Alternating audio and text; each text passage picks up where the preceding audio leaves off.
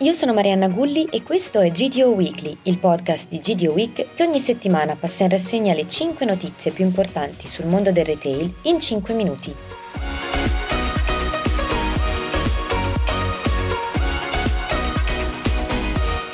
Apriamo parlando di un nuovo passo avanti verso il mondo digitale per Bennett, che ha deciso di lanciarsi nell'avventura del metaverso attraverso il proprio sistema di loyalty. Infatti i premi a catalogo per i possessori della carta fedeltà saranno visionabili all'interno dello spazio virtuale Bennett. Per accedere è necessario dotarsi di avatar che può essere utilizzato anche in altri metaversi e sarà possibile girovagare per spazi arredati in cui vengono posti i premi del catalogo a punti. In questo modo i prodotti avranno una collocazione nello spazio e, per esempio, la biancheria si troverà in camera da letto. Il consumatore in questo modo vive una vera esperienza immersiva proprio perché può quasi toccare con mano i premi e vederli nello spazio proprio come sarebbero a casa sua. Inoltre l'obiettivo di Bennett è molto ambizioso, quello di creare una community di persone. CIA Conad presenta i risultati del 2022, numeri importanti che hanno segnato una crescita per la cooperativa. Le vendite comprensive di supermercati, concept tematici e e-commerce hanno superato i 2,8 miliardi di euro, con un patrimonio netto che si attesta sopra gli 824 milioni di euro. Lato MDD, i prodotti a marchio in CIA Conad valgono oltre il 40% delle vendite, sopra la media di mercato che è di circa il 22%. Il 2022 è stato anche l'anno di alcune aperture importanti avanti con sei nuovi store di diversi format, a cui si aggiungono alcuni opening su concept tematici, dai distributori di carburante alle parafarmacie passando per i pet store fino ai vari spazio Conad con sapore e sapori sorrisi.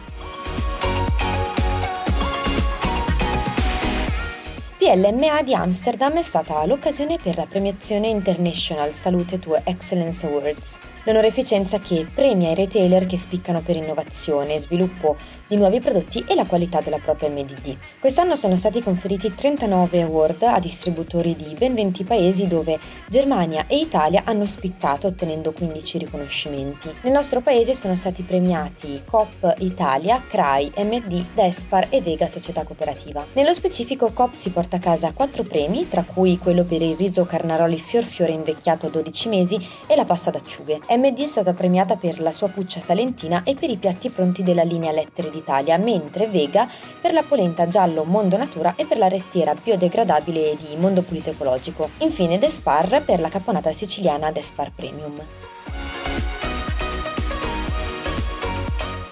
Per la grande I continua a lavorare sui servizi introducendo negli store bergamaschi di Seriate e Oriol Serio un sistema per la scansione del viso per la personalizzazione degli occhiali in iperottica. Si tratta di un plus per la creazione del proprio stile attraverso migliaia di combinazioni possibili, ma il vero comfort è la possibilità di usufruire del sistema da casa attraverso l'app OSIX che offre un software di realtà aumentata per un'esperienza totalizzante che strizza l'occhio alle nuove generazioni sempre più attratte da sistemi tecnologici comodi e divertenti.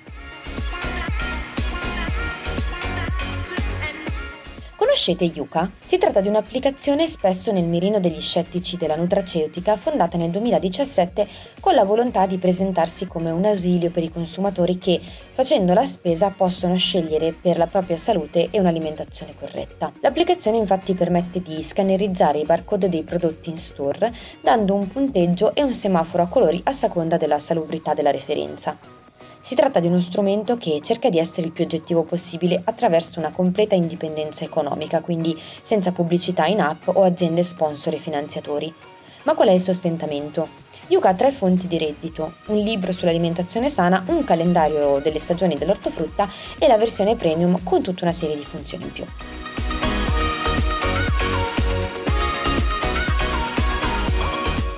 Passiamo alle due notizie dalle nostre riviste. Su Markup parliamo di biologico e del convegno che si è tenuto in questi giorni, mentre su Flashpoint Magazine le criticità del nuovo regolamento europeo sui packaging. Come sempre io vi ringrazio per l'ascolto.